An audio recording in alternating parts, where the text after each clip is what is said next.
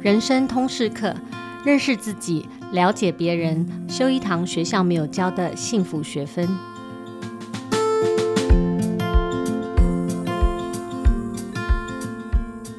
Hello，大家好，我是主持人齐瑜，也是亲子天下的创办人和负责人。今天很开心，我也非常放松哦，因为来到现场是我少女时代就认识的好同学、好朋友。啊，也是儿童文学圈很知名的创作者、推广者，他得过金钟奖儿童节目主持人的刘清燕。我们先请清燕跟大家打招呼。嗨，大家好，啊、执行长好。其实我跟清燕是大学同班同学哈，然后清燕是很多呃小朋友口中的阿达叔叔。那说他著作等身一点都不夸张，因为他这几年来为小朋友们翻译和创作的作品啊，就超过五百本。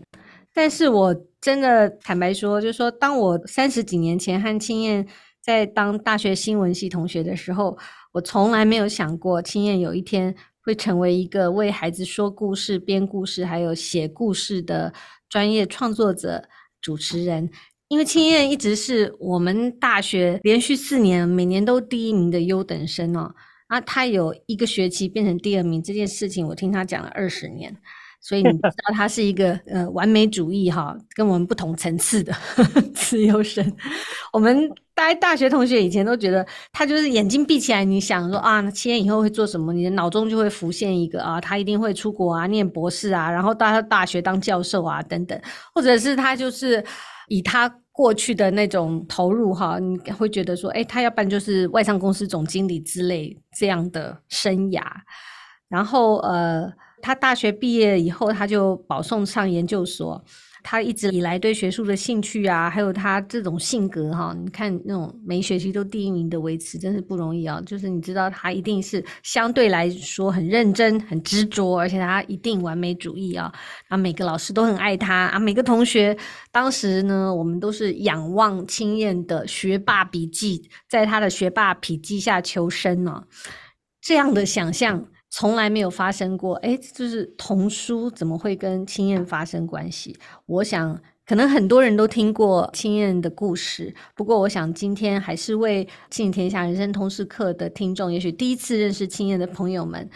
简单的前情提要一下清燕这一段非常精彩也很动人的生涯探索。那我想先请清燕聊一聊，你是怎么走到为孩子写故事的这样的一个生涯脉络里。好，我必须说，这完全不在我原先的生涯规划里面，因为其实我当时在研究所连要去英国念书的学校都申请好了，只是那个时候就觉得，呃，其实我在念研究所过程身体一直不太舒服，因为我有一个过去留下来的旧疾，就是胃食道逆流。那个研究所的时候，因为课业压力很大，我的作息很不正常，饮食也不正常，所以那个病就变得很严重，严重到。我后来整个研究所瘦了二十几公斤，两年的时间，所以当时我母亲不太放心，希望我去医院做一个比较彻底的检查。那检查报告出来，结果很不好，就是食道末端因为长食泡在胃酸里面，其实已经溃烂发炎，甚至出现不好的细胞。医生是这样跟我说。那我的第一个联想就是完了，cancer 来了。那我接下来怎么办？我的人生还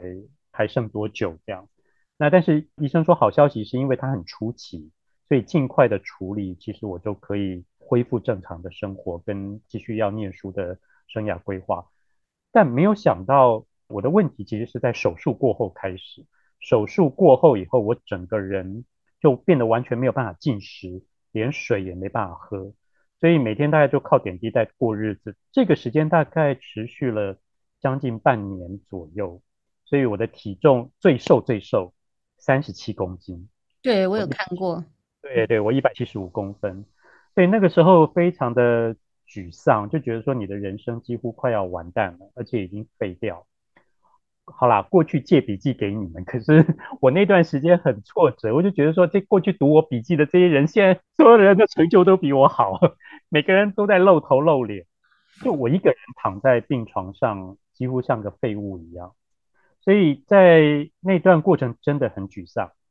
但后来我觉得上帝用一个很特别的方式提醒我一件事情，就是我在大二的暑假，我曾经在一个基督徒的 camp 一个营会里面，我曾经有过跟上帝的一个 promise。那个 promise 就是我将来在我的人生里面会持续用儿童跟文字来服侍他，因为呃，我从小在高中就开始一直在教会教儿童主日学，然后我学的又是新闻，所以是文字的训练，所以我当时就想这两件事情对我来说是理所当然，用这个来服侍上帝。可是我后来忘记了，我就想要往学术的路上走，但在那一段过程里面，我想起了这件事情，那我就开始，既然什么事情都不能做，躺在病床上，我就只能打开电脑。开始呃写故事投稿，开始把过去我跟小朋友讲的故事写下来，然后呢，渐渐的后来有人找我翻译书，开始了我的翻译的工作，就慢慢慢慢慢慢慢慢走到现在的这条路来。其实我我这个历程我一步一脚印我都看到哦，而且那个时候你为自己开始做饼干，对不对？然后，因为你的胃很敏感嘛，哈，那时候你开始跨入了另外一个，当时会觉得啊，这个也跟你原来人生的这种生涯也没有关系。后来竟然成为你现在主要的形象，因为你主持的节目就是烤箱读书会，哈，这个变成你后来做了很多跟甜点相关的，不管是童书啊，或者是节目啊，你跟他讲讲这个过程，我也觉得蛮有趣。对，因为我的复健过程非常久，就是说我的食道从开始完全没有办法喝水，喝了水就吐，吃任何东西都吐。后来是因为我堂姐在美国当护士，那美国有一个医生打电话告诉我说，我必须自我复健，重新跟食物建立关系。那我当时不太懂这个意思是什么。他说，那你就看小 baby 怎么吃东西。我说，哈，我要拿一个奶瓶在嘴巴吸吗？他说，如果你不介意的话。我说不行，这个东西我我很介意。那他就教我怎么喝水，把水沾在嘴唇，然后往里面拧。我就开始渐渐的从喝水、喝流质食物，到大概手术后一年后左右吧，开始吃冰淇淋。冰淇淋大概吃了一年半，他就说：“哎，你现在状况怎么样？”我说：“OK 了，体重有一点回升。”他就说：“那你要开始学小 baby 拿饼干来吃。”我说我没有办法，他说那你就是学他们用饼干磨牙的方式，一点一点一点慢慢啃。后来我发现，哎，这样我可以吃。可是你知道市售的饼干不是太甜就是太油，我吃了胃就很不舒服，所以就只好自己动手做。而那个时候台湾几乎还没有任何所谓的饼干的食谱，我都要找美国的或英国的。对，那个年代还没有所谓现在这么普遍的手工饼干哈，没有。那那个时候都只能找英文的食谱，那英文你知道老外的食谱很可怕，不是很 甜就是很油，所以我就只能在家里慢慢去改良它，调整到一个比例是我吃的比较舒服的比例，所以我有很长一段时间就是 天天都在家里做饼干，天天。后来你们还开始卖嘛，对不对？变成那个一个小店。对，我妈妈比较没有事情，然后我的状况又比较好了，她就自己在楼下开了一个小小的手工饼干店。而那个饼干店，我们那时候做的饼干是连荣总的医生都会推荐给病人吃的。对，我每一年的圣诞节还有过节的时候，最期待的，我们家小朋友最期待的就是青燕叔叔的圣诞饼干，因为每一个都是青燕叔叔手做，然后有造型，不管是圣诞树啊，然后。史努比呀，什么？每次接到那个饼干的时候，我小孩都把它藏起来，因为怕被爸爸吃掉。对，但是我当时也没有想到这个东西会跟我现在的工作是有关联。我自己会觉得这是上帝很很奇妙的安排，就是当我开始做童书相关的工作的时候，这个东西慢慢结合进来。一开始我是在社区成立一个小的读书会，我希望家长跟小孩可以来，所以我就。把这两个东西结合在一起，就是烘焙跟阅读。所以这是烤箱读书会的起源嘛？哈。对，那开始做了以后，就发现哎，反应很好，我就开始把我们每一次读书会的内容整理成文字，包括我的食谱、我用的书，然后开始变成报纸上的专栏，渐渐的变成一本书之后，开始之后变成了电视节目。其实我就看到青燕的人生，我就觉得非常的奇妙。当你以为你已经一无所有的时候，那人生很奇妙的回到那个原点，就是你那当时的一个盼望，或者是你的承诺，你对上帝的承诺，说你要用文字看儿童的事工来服侍主哈。那这件事情不会发生在你拥有一切的时候，它却发生在你什么都没有的最低潮，而且看似最痛苦的那一刻。那我长很长时间，我都很想问青燕，就是说，哎，这个其实这个痛苦的时间蛮长的，尤其对你的性格来讲，我也看过你失眠啊，看过你经历过很 suffer 的那个自我挣扎、自我詰问。你在那样的状况下是怎么仍然保持那个盼望？哈，因为我们现在讲到这些看起来都理所当然，不管是饼干店啊，不管是啊、那个童书啊，哈等等，但是。当时你是什么力量支持着你走过来的？呃，我必须说，因为呃那段复原的过程实在很漫长，非常漫长。我必须说，我到昨天吃东西还又吐，就是其实到现在也还没有完全好。可是，尤其是在初期的时候，几乎让我万念俱灰。那个万念俱灰的最主要的原因是，我看不到我人生的出路在哪里。啊，我每一天我看报纸，我看到同学的名字在上面；我看杂志，我看到何其瑜的名字在上面；我看电视，啊，有同学在那边撸麦克风，甚至我看综艺节目，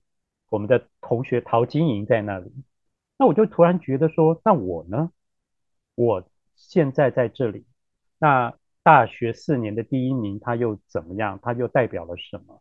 所以我那段时间沮丧到一个程度是。我曾经有两度想把自己结束掉，我跟身心科的医师说了一些我的状况，然后呃拿了一堆药，可是我并没有吃它，因为我想要一次把它处理掉。可是我后来发现我没办法，因为吞进去以后又全部吐出来。啊、我那时候在信仰上是很很挣扎的，就是说我跟上帝在吵架，我说你把我摆在这样的一个处境里面，我求生不能，求死不得。然后我就像个废物一样瘦巴巴的躺在床上打着点滴，连药都没办法吞。但我必须说，在那段时间，我母亲给我很大的力量，因为我母亲是一个信仰非常虔诚的人，所以她每天会到我的病床边为我祷告。还有就是我教会有一个长辈，就是我一直看着我长大的一个我的信仰的教父，我叫他公公啊，那他也每天来陪伴我。所以我后来觉得，在我人生很低潮的时候，这些重要他人真的在我的人生中起了非常重要的因素。他们帮助我在那段过程里面起码活下来。你因为他们的在乎而活下来，因为他们的陪伴而让你觉得你不能死，你不能就这样结束。虽然你还是看不到盼望，但是当时我就在想。除了信仰的支撑力量以外，我要怎么度过我的每一天？我开始想说，我什么事情都不能做，那我就可以大部分的时间都拿来阅读。我那时候不断的读书，读很多书。在我稍微有行动能力的时候，我常常就会一个礼拜两天会窝在诚品书店躲一整天，然后就在那边架子上的童书，我是整排拿下来放在我旁边，一本一本看，看完以后再放回去，这样。所以那个时候我大量的在阅读，我从阅读里面找到了一些力量。还有就是，你知道我喜欢画东西嘛？呃，那个时候我就会拿一些颜料开始在瓶瓶罐罐上画画。很有趣的是，我母亲看我每天在那边画呀画呀画呀画，就说啊，你画了那么多，放在那边做什么？有一天，他就把我拿去我们附近的一个当时的一个小的饰品店。然后就问他说，可不可以把我儿子的这些东西放在这边寄售，而他们接受了。然后我的东西居然放在他们的玻璃橱窗里面就开始卖，哎，卖的还蛮好的。所以那个时候给我一点点鼓舞的力量是，哎，我画画的东西好像是被肯定的。然后我开始画衣服，我可以开始送朋友，呃，一直到后来我开始做饼干，到呃，甚至有一段时间帮我妈妈经营那个饼干店。到后来，我开始专心的翻译书写作，我觉得慢慢慢慢这些东西撑住我，那我一步一步的可以度过那段非常低潮的过程，然后也在那个过程里面，我一直回头去看，才比较明白哦，原来上帝在我的生命里面预备了这个过程，把我的人生转了个大弯，真正的目的在哪里？好，然后也开始知道，让我知道说哦。我的接下来的路要往哪里走？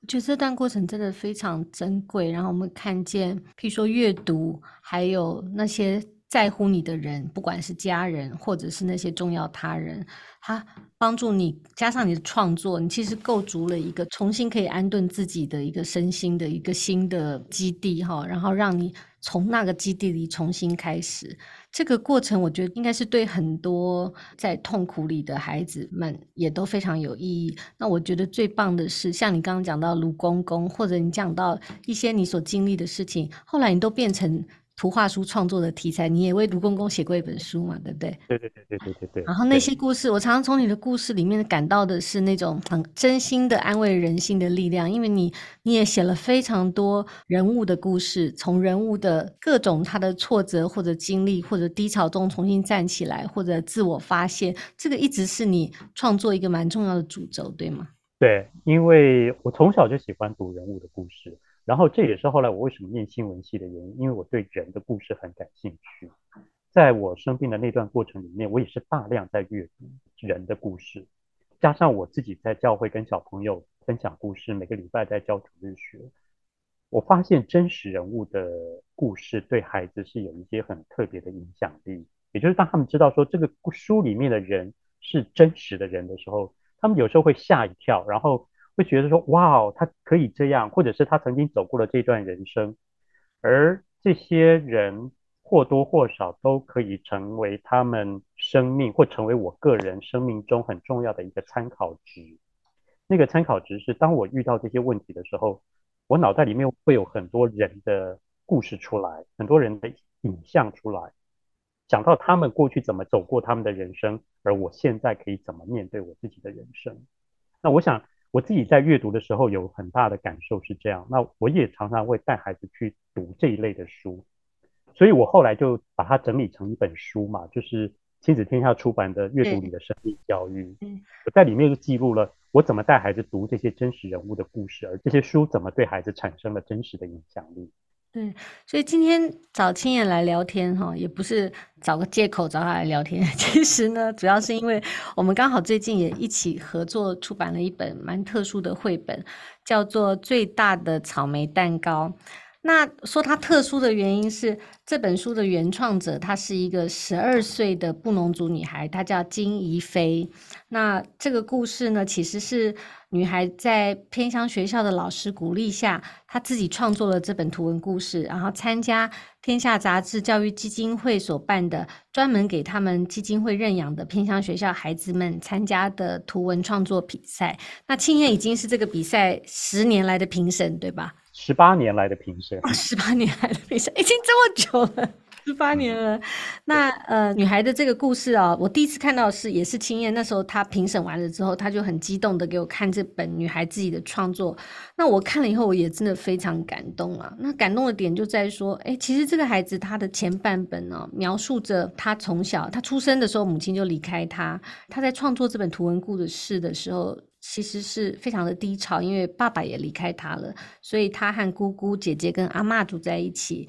那常常陷入这种想念和痛苦啊，觉得自己自我怀疑的这种低潮，因为他不能理解说，哎，为什么爸爸妈妈都不要他们了？那所以我们当时在看这个书前半本的时候，我记得它图像是相对来讲，整个色调都是一片黑压压的，然后到了后半本。突然，他好像找到了一个转折点哦，然后他离开了那个自怨自艾的这种情绪跟低潮中，然后他想象着，就像刚刚，我觉得刚刚青燕讲自己的故事，我也非常感动，就很很类似的一个情境里，你在那样最低潮的时候，你会想到什么让你想要活下去？他就想象一直照顾他的姑姑、阿嬷、姐姐、叔叔，那他想说，他可以怎么感谢他？他这么小，那他可以付出什么呢？所以呢，他就啊、在电视上看到那个烘焙师的故事，然后他就想说，哎，他好想成为烘焙师，那他想做出各式各样的甜点，所以他在这个图文创作的后半本，他就把甜点跟他对家人的爱连接起来。那我第一次看到这种甜美的盼望，我就觉得，然后是这么一个在低潮跟挫折环境下的孩子，第一次看的时候觉得好感动。那我觉得就是。很冲动的跟青燕讲说：“哇，我们把阿朱成书。”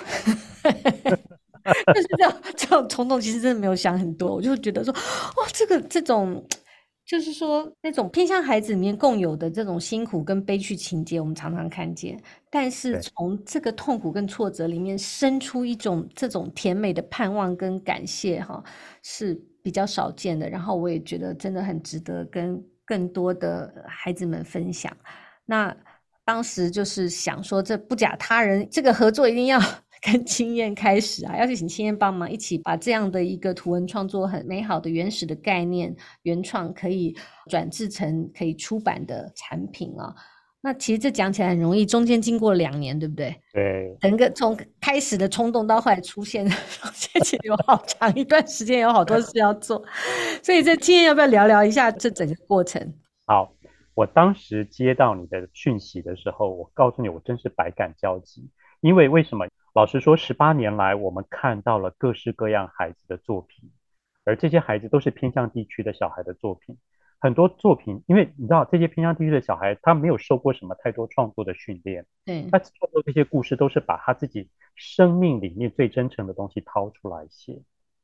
我读的时候，很多作品让我们很感动，然后也都觉得这些作品应该不是城市的小孩能够创作的出来，也不是大人能够做出来的。只是他们共通的问题就是非常的质朴，非常的纯真，非常的啊、应该说非常的原始样貌这样。他们想什么就画什么，想什么就做什么。好，我们都很渴望有一天小作家可以变成真正的作家，但都只是在想，做这个梦也不敢寄望它能够成真。可所以，我那天看到你的讯息说，哎，可不可以改写这个故事的时候，我吓到了。我想说，哎，第一个。梦想可以成真的，真的有小作家可以成为真正的作家。但第二个是，再来就是想怎么办，很伤脑筋。开始怎么开始？对，怎么开始？理想很丰满，但现实都很骨感。对，就是你知道吗？孩子的作品啊、呃，尤其是他原来的作品，要到成为一个出版品，他其实有很大很大的距离。那第一个，他原来的作品是比较个人的。再来就是。我们要怎么去调整它，让它变成是一个跟大家有共鸣的作品？虽然他的作品里面本来就有一部分是很动人的部分。我在看这个作品的时候，其实某种程度也看到了我自己的人生。也就是说，就是你刚刚提到的那个部分，就是说在人生很低潮的时候，你怎么去抓到一个盼望，而那个盼望可以带着你人生继续往前。这是我在这个作品里面看到，因为宜妃真的，她满月的时候，妈妈就离开她了。而他爸爸在非常远的地方工作，所以只能用书信来跟他往来。对宜妃来说，他从小是没有父母的疼爱，也没有被父母好好照顾过。那他创作这本书的时候，偏偏照顾他的阿嬷又生病了，所以他整个创作的过程长达快一年。这一年的时间，他是住在老师家。嗯，他的老师吕嘉贤老师其实是对他来说人生很重要的一个人。啊、呃，因为吕嘉贤老师不只是他的导师，他对他们家非常的照顾，所以在他很挫折、很困难的时候，有老师在旁边还撑着他。于是，其实你可以在他的故事里面看到，他前半段真的非常灰色，你知道他的那个颜色是呃黑色、紫色、深紫色，在那边大把大把的刷的底色啊。如果大家对他原来的创作有兴趣，其实可以看。最大的草莓蛋糕这本书后面有一个 QR code，扫一下其实可以看他原来的作品。你可以知道他原来的前半段都是非常暗色调的，非常灰色色调的，在那边刷他的底色。可是当他有一天在电视上看到有一个烘焙师在做蛋糕、做甜点的时候，他仿佛抓到了那道在隧道里面的光，他开始知道，哎。这是一个他的出口，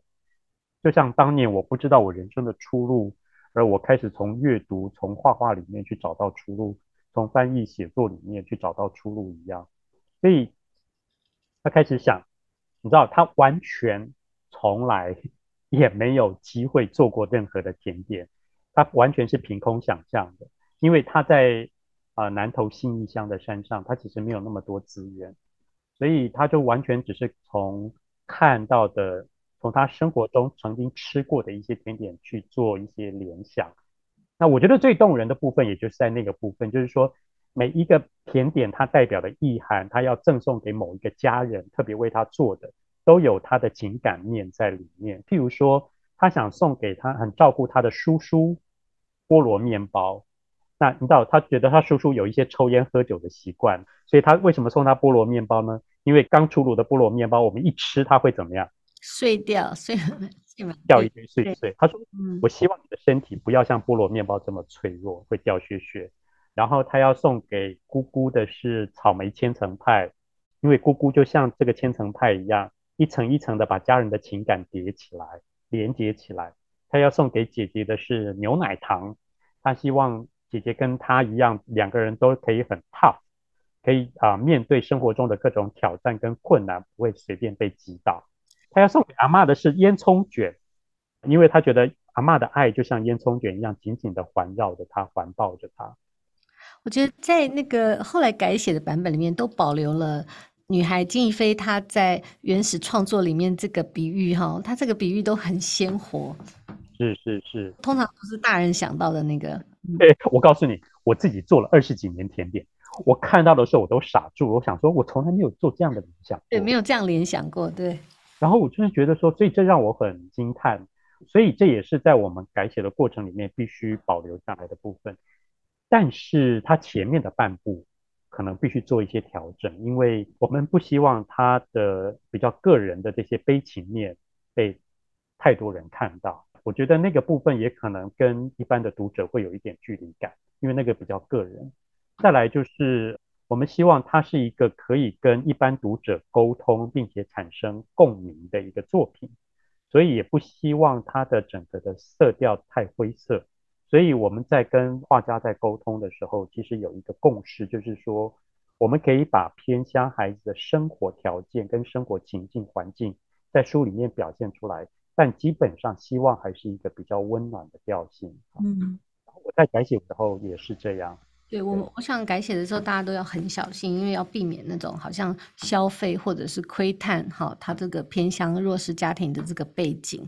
那保留的是这个孩子，这个原创者非常野性跟甜美的这种哈联想，跟他当时的这种原创最珍贵的这个部分。那我觉得这中间还有一个我蛮想跟青燕聊聊的是，其实这个原创这个女孩，她在之前跟之后改变很大。那天我在记者会上看到她，我很惊讶哈。我想你的感受最深。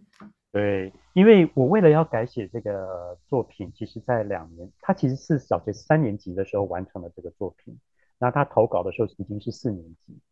我因为要改写这个故事，所以我特别在颁奖典礼的时候特别找他访问了一下。你知道他，我跟他对话的过程，他完全躲在阿嬷的后面，好，非常害羞。我问十句，他答不出一句来。问他什么，他可能就顶多是是不是，好，呃，就这样而已。所以。大部分我后来补充在书里面的一些情节，其实是从阿妈那边得到的材料，这样。哦，可是那一天我们在新书发表会的时候，他已经是六年级了。我觉得短短两年的时间，他可以好像完全脱胎换骨，摇身一变成为一个落落大方、毫不紧张的一个女孩，然后非常有自信。哎，那天记者会底下有多少大头啊？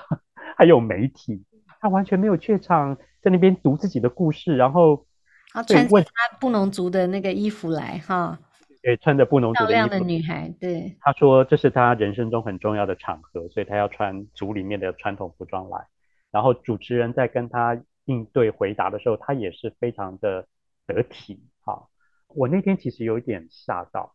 但是后来。在跟他的导师吕家贤老师聊天的时候，老师自己也说，因为他得奖来到台北，然后领奖两天一夜的过程回到那边，这件事情对他的影响非常的大。第一个就是他的过去非常负面的那些情绪，好像从创作的过程跟这次领奖的过程得到了一个抒发的出口。再来就是得奖这件事情让他有一个很大的自信的建立。他开始相信自己是可以做到一些事。你知道，宜菲那天送给我一些他设计的口罩，他画的很多的版画被学校印成口罩。他送了两个口啊、呃、两套口罩给我，还在那边跟我讲解说他画了哪些东西。我就突然觉得，哇，这个小孩不只是长大了，而且是变成是一个非常有自信的孩子。已经不是过去两年前我看到的那个畏畏缩缩、害羞到一句话都不敢讲的小女孩。嗯，刚刚听完青燕分享这个整个创作跟呃金一菲好原创者这个十二岁布农族女孩创作的这些故事和历程，我觉得非常感动。那我也很想请青燕分享一下，说你在呃创作这故事的时候，你会希望最终读到这个绘本、读到这个故事的大小读者们，他们可以从这故事中得到怎样的一个启发或者是分享？我想。对一般的孩子来说，他可能也许没有办法真正体会宜妃的处境，所以我觉得那个后来在我改写的过程里面，那变得不是故事里面的重点，重点就在于他对于家人，他想要透过甜点这些东西来对家人表达的那份爱跟感谢，那这个是我觉得很宝贵的部分。我相信宜妃在那样的处境里面，他即便不会做，他都可以透过想象。然后来用这些甜点做一些比喻，来感谢照顾他的家人，包括叔叔、姑姑或阿嬷这样。那我相信，其实每一个小朋友其实可以在生活中里面自己在思考，我可以用什么方式来向我身边对我来说很重要的这些人来表达感谢。可能不只是父母、爷爷奶奶，也甚至是学校老师哈，或者是你的好朋友都可以。那我觉得那份心其实是最可贵的，也就是这个最大的草莓蛋糕里面，这个蛋糕里面所意表的真正的意涵，就是它是一个凝聚情感的一个甜点，把家人、把所有重要的人都凝聚在一起，透过这样的一个东西来向他们表达由衷的感谢跟由衷的爱。这是我希望所有的大朋友跟小朋友在阅读这本书的时候，可以从书里面真正体会到的部分。其实青燕刚讲的一个重点就是说，当我们在低潮和痛苦的时候，也许我们有很多的抱怨，或者是很多的不明白说，说啊，为什么是我？为什么爸爸不在，妈妈不在？为什么我的生命有这样的挫折？但是从那个微小的感谢开始，发现那个微小的感恩，其实是逆转我们从这个黑洞中，好挫折的黑洞中走出去的一个非常重要的力量。跟逆转机制，对，我自己的人生也是这样，就是说，当我开始懂得从我生命我现在有的、我现在能做的这些事情开始，开始能够感谢的时候，我的人生真的开始就逆转了。也就是说，第一个，你看事情的眼光跟角度变得不一样，你看待自己人生的发生在你人生里面，你原先以为的这些悲剧，后来回头去看，其实它都是祝福，它让你变得更具。能力，它成为你人生中很重要的养分，滋养你成为现在的自己。不管是我当时读的书啊、我画的一些东西，还有我身边这些很重要的人的帮助，还有我我母亲所给我的这个信仰的价值，其实都成为我人生很重要的养分跟基础，以至于可以成为现在的我。那我相信宜妃其实在他的创作这个这本书的过程里面。这些东西也都成了他的养分，而这些养分滋养出他现在的他，也成就了现在这本书。我在听青燕的这个分享里面，有一段经文一直 pop up 到我的脑子里，就是说圣经上说我们要常常的喜乐，不住的祷告，凡事谢恩。那我觉得这个三件事情，其实真的就是。就是说，上帝给我们的一个绳索啊，把我们拉出那个挫折，拉出那个陷阱，拉出这个人生的黑洞。呃，听了今天青燕的分享，还有金宜妃布农族少女的故事，让你有所感动。听众们也欢迎搜寻最大的草莓蛋糕和青燕创作的绘本系列。亲子天下 Podcast，欢迎订阅收听，也欢迎大家在许愿池留言分享你的心得或给我们优化改善的建议。我们下次见哦，拜拜，谢谢。